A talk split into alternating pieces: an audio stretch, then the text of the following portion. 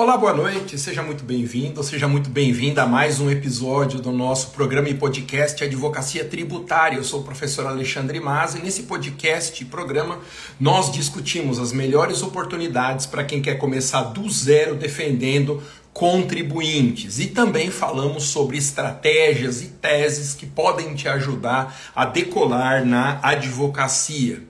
Hoje eu tenho a honra de receber uma pessoa muito especial, uma celebridade do mundo do direito tributário. Daqui a pouco eu falo um pouco da nossa convidada.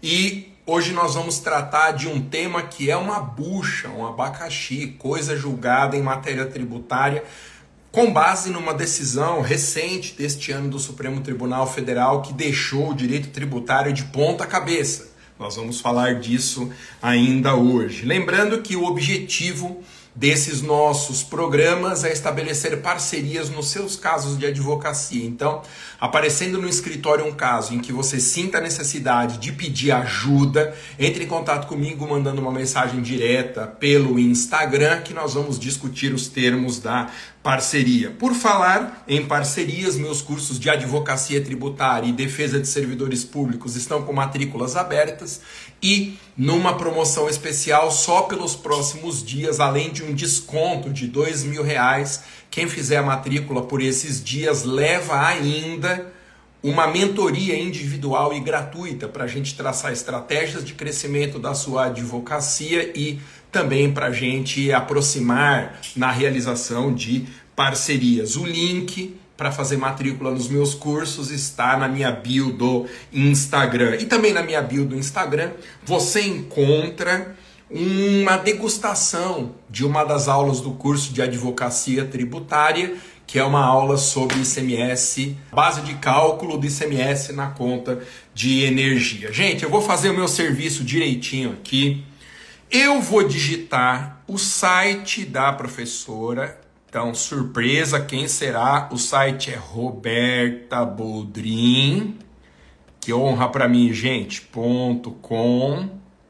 E eu vou deixar esse meu comentário fixado aqui para todo mundo saber qual que é o site da professora que eu tenho certeza que vocês vão adorar. Gente, a professora Roberta Boldrin, como eu já disse, é uma celebridade do direito tributário. Ela começou, posso dizer isso com muito orgulho, comigo na rede de ensino LFG há muito tempo atrás. Tá? Ela era muito novinha, começou com oito anos, então o velho sou eu aqui. E eu lembro perfeitamente que entre milhares e milhares de alunos dos cursos de segunda fase, a professora Roberta foi selecionada para ser tutora logo depois que ela tinha acabado a graduação. E foi uma surpresa incrível, porque ela já começou na tutoria com o nível de professora que poderia assumir tranquilamente uma turma. Aí eu continuei na rede LFG e ela saiu, foi dar aula em outro curso. E agora ela tem a própria escola de aulas, como é o meu caso aqui. Recentemente eu entrei em contato com ela, sigo no perfil do Instagram e convidei. E ela muito generosamente aceitou o convite para fazer essa live aqui. Então, chega de tralalá, eu vou chamar para participar aqui a queridíssima professora Roberta Boldrin. Ah, um recado, gente, quem estiver assistindo pelo Facebook, pelo YouTube ou pelo LinkedIn, amanhã eu posto a reprise, tá bom? É que eu dei uma vacilada aqui. Tô tão empolgado com a live de hoje que eu esqueci que quando a live é em colaboração, o convidado não aparece. Não tem como, né? Só pelo Instagram não aparece nas outras redes. Então eu vou transmitir ao vivo. Vocês não vão conseguir ouvir, infelizmente, a voz da professora Roberta, mas amanhã eu disponibilizo a reprise. Vou deixar aqui então a professora Roberta já está aqui. Professora Roberta Boldrin. Há quanto tempo, bem? Roberta? Você boa tá noite, bem? boa noite a todos. Muito obrigada, muito boa obrigada pelo convite. Estou bem. Espero que também, assim como eu, todos estejam felizes por participar desse reencontro. Na realidade, a gente está se reencontrando, né?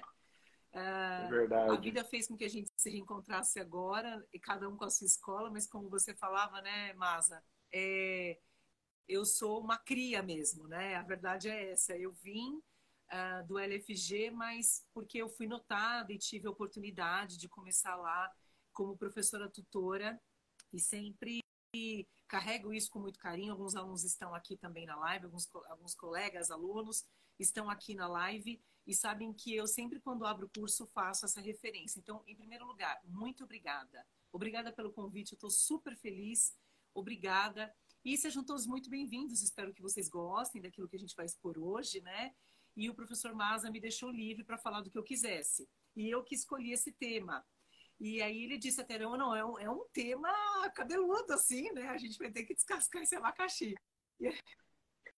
Ô, oh, oh, oh, Roberta, você não acha que você vai começar falando de coisa julgada tributária tá bom, sem eu te perguntar algumas outras Deus, coisas? se eu posso né? responder aqui tá... nacional às 19h14. Vai, com, com, com certeza. Tem uma história eu nunca tinha te perguntado isso. Tem uma história de quando você se candidatou para ser professora tutora no LFG, do encontro que a gente teve na saída de prova. Fala um pouquinho o que, que aconteceu isso lá nos idos, talvez 2009, 2010. 2008, Fala isso que eu não lembro, Roberto. Fase, e você tinha Nossa. cantado a peça. Você disse, vai cair um mandado de segurança. Uma das questões vai ser a responsabilidade do sócio no excesso de poderes. E vai ser provavelmente a quinta questão da, da prova. Você vai abrindo as questões, eu não sei o que, que acontecia com você, sei lá. E você disse isso. E eu fui a primeira pessoa a sair da sala. Naquela época, acho que você se recorda, nós não tínhamos tantas mulheres assim, fazendo tributário na segunda fase. Hoje a gente tem muito mais mulheres, né, ocupando esse espaço. Na minha sala só tinham homens, eu saí lá com os meus livros na, na, nos braços. E quando eu te encontrei, eu falei, professor, caiu um mandado de segurança. Você disse, você tem certeza? Eu falei, tenho. E eu estava tão nervosa de falar com você e sair da prova que eu derrubei os livros no seu pé. Porque eu sou o quê? Desastrada, Nossa. né? Então eu derrubei os livros no seu pé e você ficou super querendo me ajudar. E vieram os professores para me ajudar a pegar os livros, que eram livros grandes, né? Aqueles que a gente marcava, que você que ensinou a marcação, as fichas pautadas é. que eu uso até hoje, inclusive nas aulas, né? Marcação de VAD e ficha pautada. E eu sempre digo, foi o professor Maza que me ensinou. E aí foi muito engraçado porque eu te pedi emprego naquele dia mesmo. e eu falei assim, é, professor, o senhor não está precisando de professor assistente? Aí você disse, ah, a gente está precisando sim, a gente vai abrir uma, um processo seletivo. Se você passar, você me manda um e-mail. Aí você, eu disse, qual que é o teu e-mail? Você me falou o e-mail, eu guardei na cabeça. E cheguei em casa com a certeza de que eu tinha passado na prova. Eu sabia que eu tinha passado. Eu, eu saí assim com essa certeza, né? E aí eu mandei um e-mail sabendo, né, que o meu nome estava ali na lista. Eu mandei um e-mail e você me convidou para fazer um processo seletivo, que tinha muita gente na sala fazendo processo seletivo. Inclusive, cada um que levantava e falava o currículo, falava, Senhor, o que é que eu estou fazendo aqui, meu Deus? E agora? Eu lembro que tinha um moço que tinha dito que estou em Salamanca, não sabia onde era Salamanca sabia onde era. O moço falou que estudou e que era professor lá em Salamanca. Então, eu acho que foi assim uma foi, eu acho que foi uma coisa de Deus mesmo, eu posso dizer. Porque eu não tinha a menor experiência, né? E, e ali era o momento correto e certo, assim, hoje, no meu entendimento, de iniciar, de começar. Né? O LFG tinha essa estrutura de recepcionar os alunos da tutoria, que os professores, os coordenadores de área, você coordenava tributário, e acho que a DM também, né, Masa, na época? Você também coordenava já a DM, né? É, os dois. E você tinha é. um grupo de 21 já. tutores. Eu era a 21 primeira ali.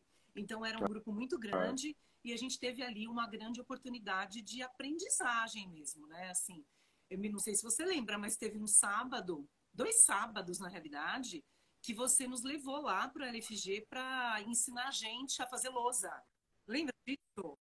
Lembro. Nossa, Perfeitamente. E ali você me deu várias dicas. Você disse que nunca era para eu perder assim a originalidade, que era para eu tentar ser mais é, a essência possível. É. Assim, e foi é. muito legal, né? Assim, então eu, eu sempre falo isso para os meus alunos que eu tenho muita gratidão. E para todos os lugares pelos quais eu passei, eu sempre tive você assim como um espelho. Então eu tô sentindo que eu sou Marcos Mion com crachá da Globo quando eu entro na Globo, sabe?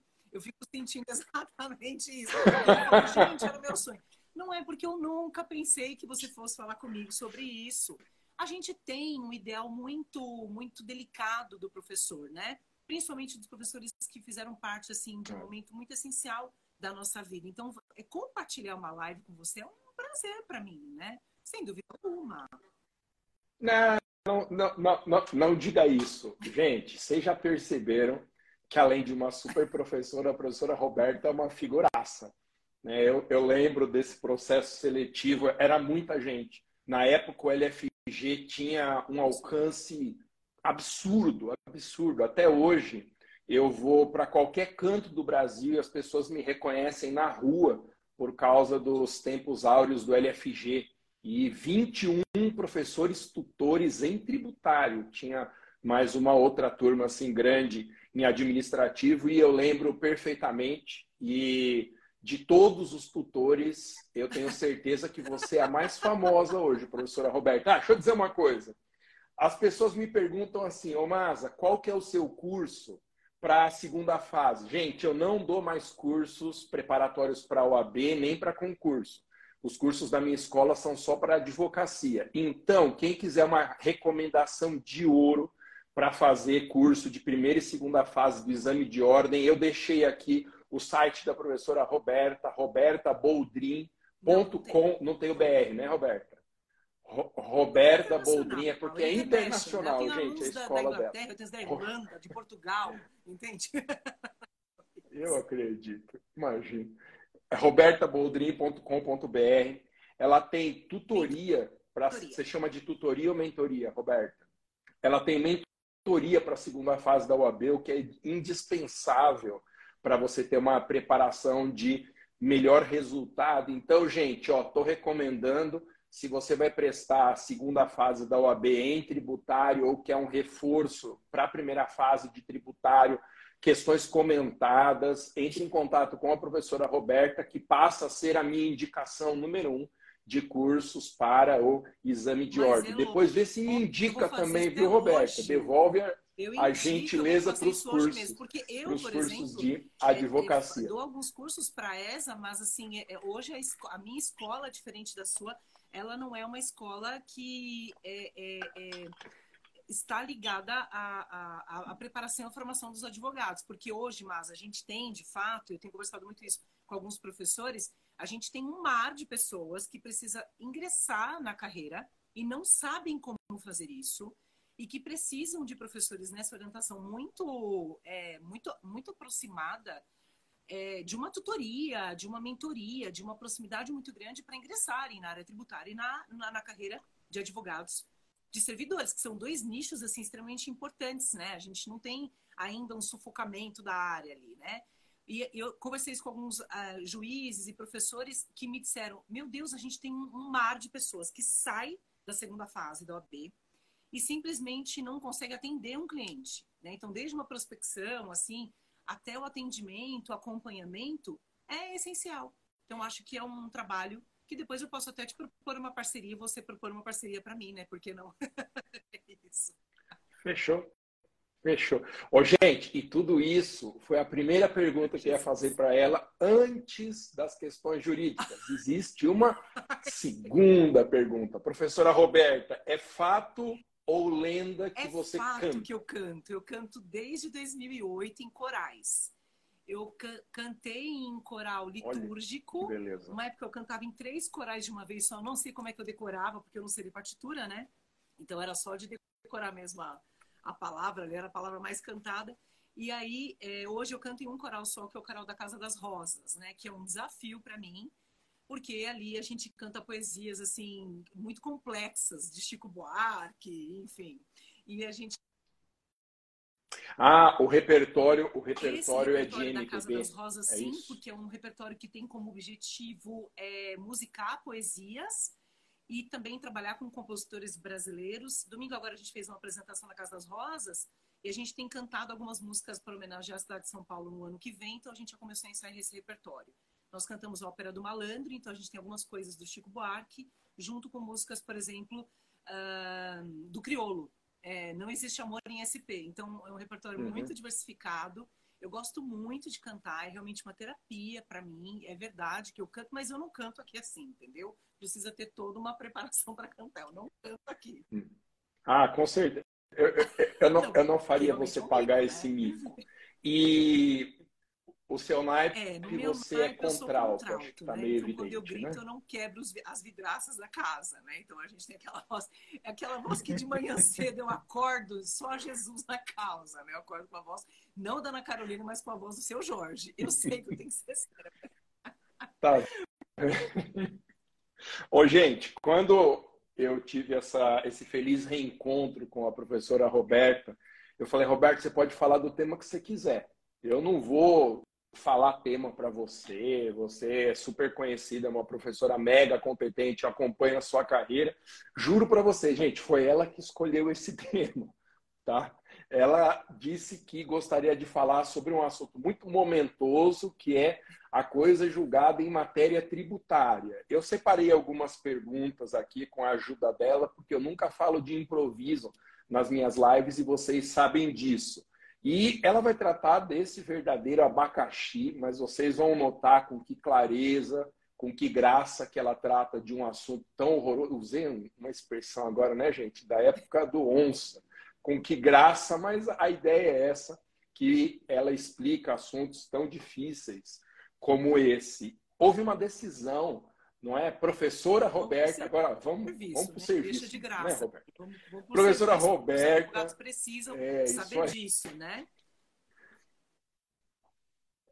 É verdade. Teve uma decisão super polêmica do Supremo Tribunal Federal nesse 2023 em matéria de coisa julgada. Que decisão essa foi essa, Roberto? Que a gente está dizendo agora, a gente quase que apelida essa decisão como uma quebra da coisa julgada, uma quebra automática dos efeitos da coisa julgada, é fruto da ação direta de inconstitucionalidade é, 15. E essa ADI, ela na realidade data do ano de 2007. Então, para a gente falar sobre isso, a gente vai dar um passinho atrás, uns passos atrás, né? Tudo começou com a Lei 7.089 de 88, que previu a instituição da CSLL. E logo que essa lei ordinária previu a instituição da CSLL, uma série de ações foram sendo deflagradas para contestar essa, esse veículo normativo, determinando que, na realidade, o veículo normativo correto fosse lei complementar e não lei ordinária. Então, esse é o primeiro ponto de partida que a gente tem, começou lá atrás. Eis que, de fato, o STF se declinou e disse: não, realmente, tem que ser por lei complementar e não, não por lei ordinária. Mas em 1992, o STF muda de entendimento, quase não muda de entendimento, muda de entendimento e fixa a tese de que a CSLL é sim constitucional. E aí, naturalmente, uma série de contribuintes né, ingressaram com a ação e a gente teve uma divisão entre contribuintes que recolhem a CSLL e contribuintes que não recolhem a CSLL. E de 92 para cá, essas, essas pessoas estavam, esses contribuintes, protegidos pela coisa julgada. Até porque a Procuradoria da Fazenda, a Fazenda não propôs ação rescisória e nem outro recurso nesse sentido para quebrar né, o, o julgado ou para contestar esse julgado do STF. Então, quer dizer que a gente tem, tem que pensar no marco que é de 92 para cá, nós temos uma divisão entre contribuintes pagantes e contribuintes não pagantes. Os não pagantes protegidos por uma ação com trânsito em julgado, né, uma matéria imutável, que nem objeto de rescisória foi. E até aí estava tudo certo. Eis que em 2007 começa a se pensar novamente pela de 15 uma forma, num tema de repercussão geral, uma forma de quebrar esse entendimento do STF. Eis que teorizava Zavascki diz assim: não, nós não podemos quebrar isso, porque veja, uma vez que a pessoa está protegida pela coisa julgada, não tem por que essas pessoas recolherem o tributo. Elas estão protegidas pela coisa julgada.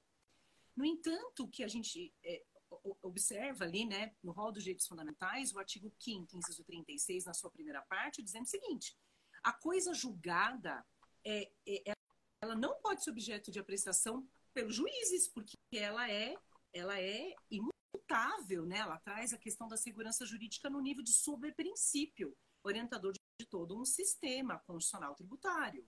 E a gente pensa o seguinte: se a gente tem esse princípio que está dentro do rol dos direitos fundamentais, é um direito fundamental do contribuinte pensar na segurança jurídica, que resplandece sobre todo o sistema tributário. Perfeito. Só que aí, o que, que começou, começou a se pensar? E agora? Como é que a gente faz para quebrar a coisa julgada? Vamos quebrar da seguinte forma, que foi o que aconteceu em fevereiro de 2023. Quer dizer, a questão começa em 88. Em 92, ela divide pessoas que pagam e não pagam. E depois, em 2007, com a ação direta de inconstitucionalidade, o tema de repercussão geral, que a gente está falando do 881 e 885 aqui, esses dois temas, eu vou falar sobre eles dois, começa a se pensar como é que vai se quebrar essa coisa julgada, porque parece que o interesse foi realmente este. O tema 881 tem como relator, o 885 tem como relator o ministro Roberto Barroso. E ele diz o seguinte: olha, na realidade nós temos aqui uma, des, uma concorrência desleal, porque uma parte dos contribuintes são pagantes e outra parte são não pagantes. E a gente precisa tratar essas pessoas todas numa situação de isonomia material. E por isso, todo mundo vai pagar. Como é que todo mundo paga? Então vamos quebrar a coisa julgada. Pensando o seguinte: quando a gente quebra a coisa julgada, na realidade a gente dá a coisa julgada porque se a segunda parte do artigo 5 inciso 36, se um fato, uma questão de fato de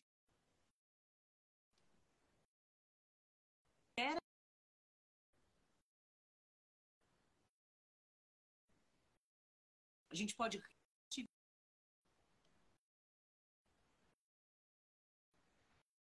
por isso esta temática, né? Então, o Faquin, no tema de repercussão geral. 881, diz o seguinte: não há problema nenhum de um tributo ter sido considerado inconstitucional.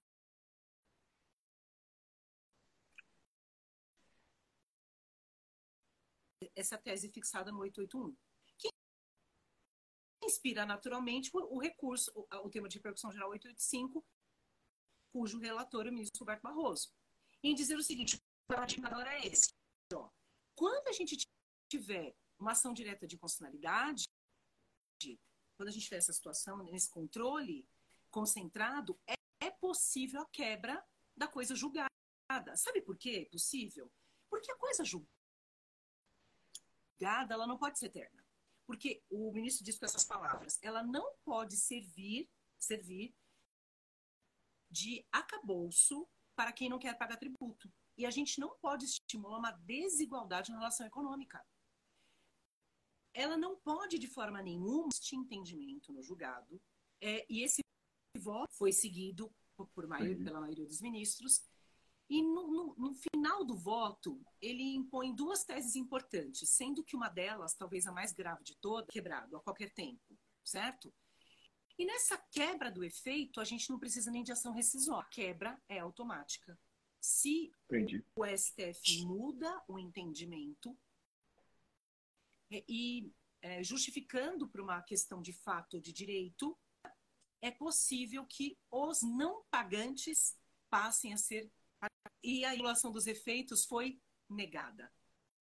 A modulação de efeitos negada. Tudo bem que na segunda parte, né, diz o ministro Roberto Barroso, protegida, é claro, né, e do exercício financeiro, quando estiver falando sobre aquele tributo que precisa respeitar esses princípios mal e do exercício financeiro. Então, essa é uma linha do tempo que foi sendo traçada.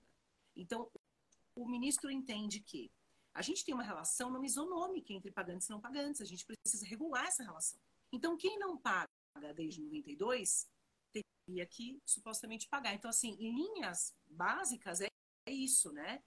Uma linha do tempo muito mal alçada no sentido de, de momentos em que a gente tem obrigação de recolher, porque o tributo é considerado constitucional, e um dever de não recolhimento que alcança contribuintes que conseguiram é, o, o, o, positivamente né, o, o deferimento da ação e não recolhem tributo até hoje tem uma divisão, né? Uma divisão, inclusive, na doutrina, em alguns, é, alguns tributaristas. A, a Fazenda dando um sorriso aqui, né? Super feliz, pensando como é que a gente vai instrumentalizar. Essa é a parte mais fácil, né? Porque nem de rescisória ela precisa mais. Gente, estamos falando aqui com a professora Roberta Boldrin, uma das mais talentosas professoras de direito tributário do Brasil. Eu deixei fixado aqui no comentário o endereço do site dela para todo mundo que tiver interesse em fazer curso de segunda fase. Vou ajeitar minha gravata aqui, gente, que vocês me perdoem. Agora está bonitinho aqui, ó. mais centralizado. Quem quiser fazer curso de segunda fase da OAB ou mesmo de primeira fase em tributário, vocês veem a clareza com que ela fala. Imagina ter aula, um curso completo com uma professora assim.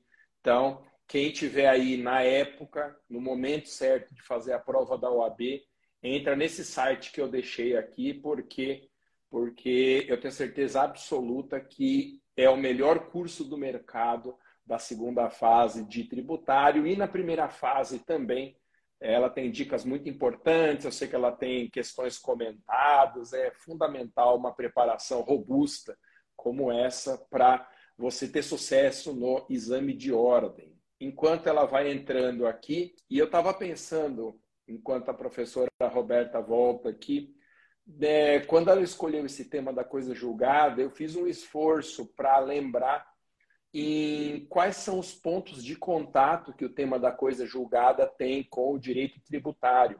Eu lembro que no Código Tributário Nacional, a coisa julgada ou a sentença transitada em julgado, que o, o CTN chama de sentença passada em julgado, é uma causa de extinção do crédito. Então, o CTN aborda o tema da coisa julgada. É curioso isso, né? Quando eu estava na faculdade, há muito tempo, gente, eu me formei, é o melhor curso, Maria Luísa dizendo, com certeza absoluta, é o melhor curso do mercado para o exame de ordem. Então, enquanto a professora vai voltando aqui, eu me formei em 1998 e mais ou menos em 95, eu lembro que tinha surgido um livro de um autor português chamado Paulo Otero, em que ele tratava do tema da coisa julgada inconstitucional, que era a possibilidade disso que o STF está fazendo, que é abrir uma nova discussão em matérias que estão transitadas em julgado. E eu tinha aulas com o professor Nelson Neri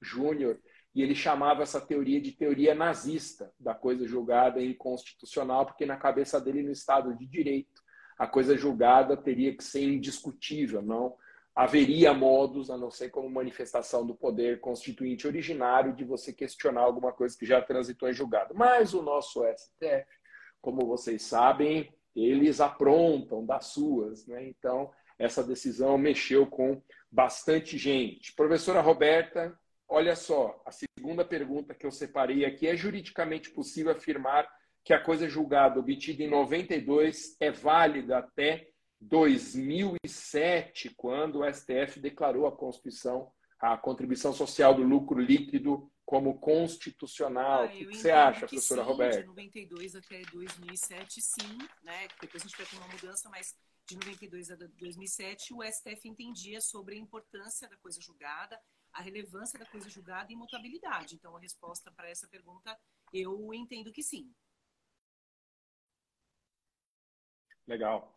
E a partir de quando as empresas que não pagavam essa contribuição, gente, lembrando que a carga tributária das contribuições no Brasil ela é muito mal distribuída, ela está praticamente inteira sobre os ombros do empresário, é muito triste o tamanho da força que o empresário tem que fazer só para conseguir pagar tributos ao final do mês e com a contribuição social do lucro líquido não é diferente. Então, a partir de quando as empresas que não pagavam a contribuição do lucro líquido por força da coisa julgada devem voltar a pagar? Então, a empresa estava tranquila lá, protegida pela garantia constitucional da coisa julgada, de repente cai do céu ou de algum outro lugar que eu não vou comentar, um entendimento como esse. Mas, o que, que, você acha, professora Roberta? Entendo que seja a partir de janeiro do ano que vem, de janeiro de 2024, até porque esse, esse segundo trecho da tese fixada pelo ministro, ele, ele diz, né, então, protegida em retroatividade, anterioridade e, e anterioridade é, é, no modo do exercício financeiro. Então, eu entendo que isso não acontece agora, até porque a gente sabe que é a criação de um novo tributo, né? É a cobrança nova né? um novo tributo que se cobra ali. Então, eu entendo que após a virada do exercício financeiro, seriam obrigadas as empresas a recolherem esse tributo. Né? Cara, essa opinião é boa demais, Roberta. Eu nunca tinha pensado nisso. Você tem razão. É a criação de um novo tributo. É, é como se você ressuscitasse um tributo que a pessoa não pagava com base em decisão judicial. Ela passa a pagar com todas as consequências, né, para evitar uma surpresa ao contribuinte, você está coberta de razão, tem que respeitar sim a anterioridade, muito interessante. Tem precedentes do STF falando de revogação de isenção, por exemplo, que a pessoa, o tributo existia em tese, mas a pessoa não pagava, e aí com a revogação da isenção, tem que respeitar a anterioridade. Muito interessante mesmo esse ponto de vista. Tem alguma outra decisão do STF relevante ah, na matéria, Roberto? Nesse sentido, eu acho que do que a gente está falando de rescisória, eh, de não utilizar mais rescisória, quebra da coisa julgada, vocês estão me perguntando, não. A gente ainda não, a gente não tem nenhuma decisão como esta, né? Eu acho que é um, é um primeiro precedente extremamente uhum. negativo, claro, mas acho que a primeira decisão que nós temos é esta, da quebra automática da coisa julgada. Mas como que fica a ação rescisória, então, que sempre foi o mecanismo que o direito processual civil brasileiro disponibilizou para questionar em casos muito raros, muito excepcionais, questionar a autoridade de uma decisão transitada em julgado. Você acha que a ação rescisória, após essa decisão, ela desaparece do processo judicial tributário? Como que você enxerga isso, Roberto? Se mantiver e esse pensamento não for modificado, porque é possível, né? Uma modificação de entendimento dos ministros, por mais raro que seja, isso já aconteceu. Mas eu entendo que a coisa julgada ela perde o sentido da sua existência, do seu efeito, da sua utilidade mesmo em manutenção de uma segurança jurídica. Eu, eu acredito que a coisa que a, que a, a rescisória perde seu efeito, porque quais são os requisitos da rescisória, né? Eu acho que perde mesmo. E bom para a fazenda, que nem de rescisória precisa. oh, oh. Você imagina, você imagina, Roberto, alguma vantagem que possa ter para o contribuinte essa decisão do STF ou é uma decisão 100% pró-fazenda pública? Favorece de alguma forma os seus clientes, os meus, nós que estamos litigando contra a fazenda pública e que a Tati lá de casa, que é procuradora do Estado, não me ouça mas você imagina que essa decisão possa, de algum jeito, desfavorecer a fazenda pública ou é 100% favorável a ela? Eu entendo que ela é 100% favorável à fazenda. Até na desnecessidade de uma ação rescisória, porque ela pode estar protegida por uma quebra automática da coisa julgada. Então, ela é, eu entendo né, que ela seja, assim, totalmente favorável à fazenda e desfavorável ao contribuinte. Inclusive, mas eu entendo né, que a gente tem um problema seríssimo é, em atingir a, os direitos fundamentais, o mínimo existencial, o mínimo vital, quando a gente quebra coisa julgada. Porque, quer dizer, eu posso quebrar coisa julgada é, de uma série de outras é, é, é, é decisões que foram tomadas pela STF, que são recentes, importantíssimas. ICMS na base de cálculo de piso e cofins, eu posso ter uma virada, não posso? Uma virada jurisprudencial. Se a mesma tese Pode do ISS e CMS na base de cálculo de PIS e COFINS, que são as mesmas teses, né? A gente tem uma, uma semelhança entre elas, a gente tem uma, uma, uma questão uhum. linear. Se a gente pensa que a gente pode quebrar é, essa decisão automaticamente, por que não quebrar ICMS na base de cálculo de PIS e COFINS? E por que, que a, a, o STF não decidir, por exemplo, que sobre pensão alimentícia pode voltar a ser cobrado imposto de renda? Por que não? Se essas decisões podem ter quebra automática, é. para mim é totalmente desfa... Eu não consigo hoje enxergar, assim, na minha visão, que tenha algo favorável ali para o contribuinte. Eu consigo enxergar só uma decisão desfavorável. É, eu também não vejo nada de bom para o contribuinte, que é quem de fato precisa ser protegido pelo sistema tributário nacional. A fazenda pública, eu sempre digo isso, o fisco, eles não precisam da nossa ajuda, porque é tudo favorável ao fisco. Eles têm o melhor corpo de profissionais da advocacia, a elite da elite, está nas procuradorias, toda a legislação favorável ao fisco, jurisprudência do STJ, por exemplo, que é um tribunal 100% fazendário, e a gente não precisa ajudar o fisco em mais nada, a gente sempre tem que ir na defesa do hipossuficiente da relação que é o contribuinte. Ô professora que fala bem, hein, Roberta? Que maravilha. Então, se eu fosse você, se eu fosse vocês que estão aí de olho em prestar a segunda fase, primeiro pensem com carinho em prestar a segunda fase tributária, porque é bom demais. Eu vou até revelar um segredo aqui, depois de 23 anos, gente, eu acertava muito. Vocês viram no começo, no começo da fala da professora Roberta, eu acertava muito a peça e a tese, por uma razão muito simples, porque de bobo eu só tinha cara, minhas músicas e outras coisas. eu pegava a estatística das peças mais perguntadas e tinha uma época, por exemplo, que só caía embargos a execução. E eu falava, gente, a peça que vai cair é embargos. Como cair a cada duas provas uma vez, eu fiquei muito famoso com isso. E a tese da responsabilidade de sócios do 135 do CTN foi a mesma coisa. Toda prova perguntava a mesma né? tese. Então, o que, que eu dizia que ia cair? Ah, não, até, até, hoje, hoje, né? No artigo 135 do CTN. É.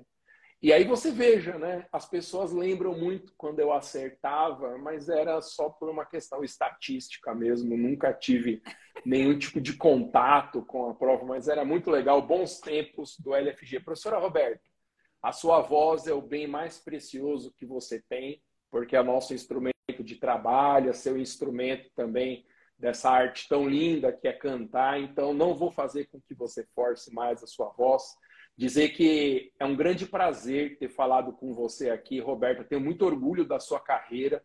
Vejo que você há muito tempo já passou o mestre que te escolheu. Então, que você fique bem, continue sendo essa professora diferenciada. Eu não lembrava que eu tinha dito isso para você naquela aula de sábado, para você manter o seu estilo, mas eu reforço aqui, talvez 15 anos depois, Nunca perca essa qualidade que você tem de uma comunicação sincera, de uma comunicação fácil, porque os alunos eles gostam muito disso, de olhar no olho da gente e perceber que há sinceridade, que há generosidade. Muito obrigado. Recomendo mais uma vez o site da professora robertaboldrin.com. Sigam também no Instagram. O seu Instagram é diferente, né, Roberta? É beta com dois T's Boldrin. É isso? Obrigada. Eu agradeço. Obrigado, Roberta. Vou, Pode falar o que você quiser mesmo. agora, o tempo que você quiser. A palavra é sua para a gente encerrar. Eu vou falar porque eu estou feliz, eu vou falar porque eu estou emocionada, eu vou falar porque eu acho que eu fui na sua banca de doutorado. E eu me lembro, foi, você Nossa, fez é um mesmo? convite, eu fui, sua esposa estava lá, a Tati, eu a conheci.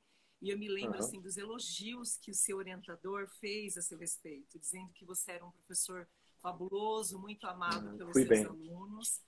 E assim, sabe quando você olha uma situação e diz assim, que coisa mais mais delicada, né? Que, que delicadeza do orientador com o aluno e, e que delicadeza é. sua comigo, que delicadeza do convite. Muito obrigada, tenho imensa gratidão é, não é a gratiluz, né, que o povo diz aí, mas a gratidão mesmo, né, de...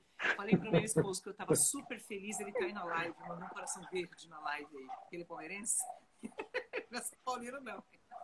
Tadinho. E ele sabe, assim, da minha admiração, Tadinho. os meus alunos todos sabem, da minha admiração, do meu respeito, da minha gratidão, do quanto eu pude chegar até aqui com várias, vários ensinamentos que você me disse em vários momentos que a gente teve encontros, né? Porque você sempre é uma pessoa muito profissional, um, um, um, profissional muito exemplar e alguém que a gente é, pensa assim, mas aquela pessoa deve ser etérea, não tem como pegar, não tem como conversar com aquela pessoa e não é verdade isso, né?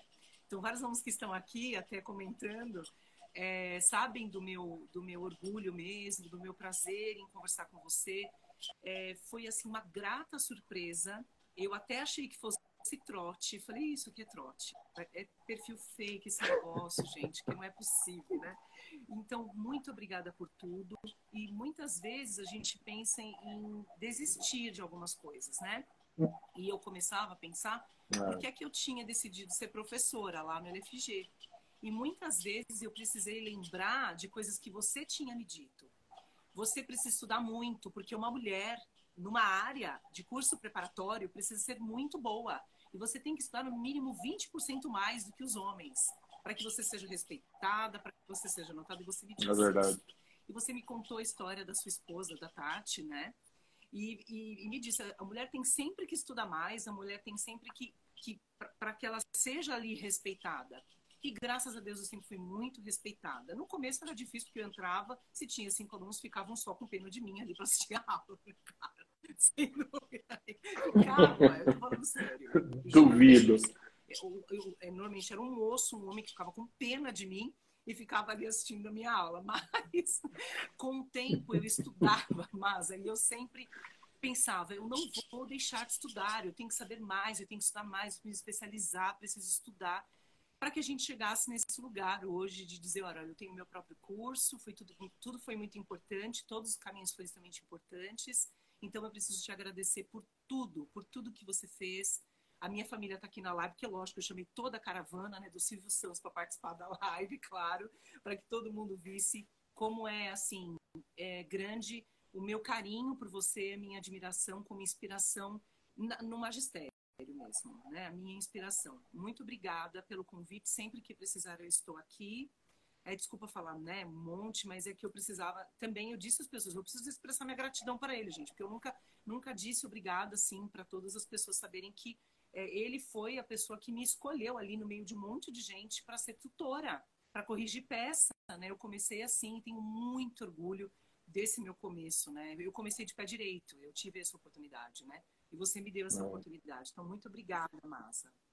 Gente, não levem tanto em consideração assim o que ela está falando, mas é por causa de uma amizade. É muito interessante como a gente pode ficar separado por muito tempo e a amizade ela não desaparece. É como se eu tivesse conversando com ela na época do LFG. É muito doido. Eu tenho até hoje, gente, o caderninho daquelas aulas de sábado dos meus assistentes em que eu fazia observações de cada um deles, no que, que eles poderiam melhorar. Fiquei curioso, é um caderninho azul que eu tenho até hoje. Eu vou dar uma olhada lá se eu tinha dado alguma dica. E a questão de se destacar sendo mulher no mercado, eu não lembrei, não lembro que eu tinha dito isso, mas fico muito feliz de ter te dito. Como marido, como pai de duas meninas lindas, é, não continua fácil ainda a concorrência mas você se destacou, você brilhou e você é exemplo para todo mundo, Roberta. Muito obrigado. É, duas perguntinhas muito curtas assim. Vocês cantam a Dona Barbosa? a Dona Barbosa, vamos cantar a Dona no ano que vem também, em homenagem à cidade de São Paulo. E você está convidado, e todas as pessoas aqui da live, depois eu vou divulgar no meu Insta, porque nós cantamos sim a Dona Barbosa. E é uma delícia. Ah, vai. vai ter tiro ao alvo? Tem que ter. Ah, vai, né?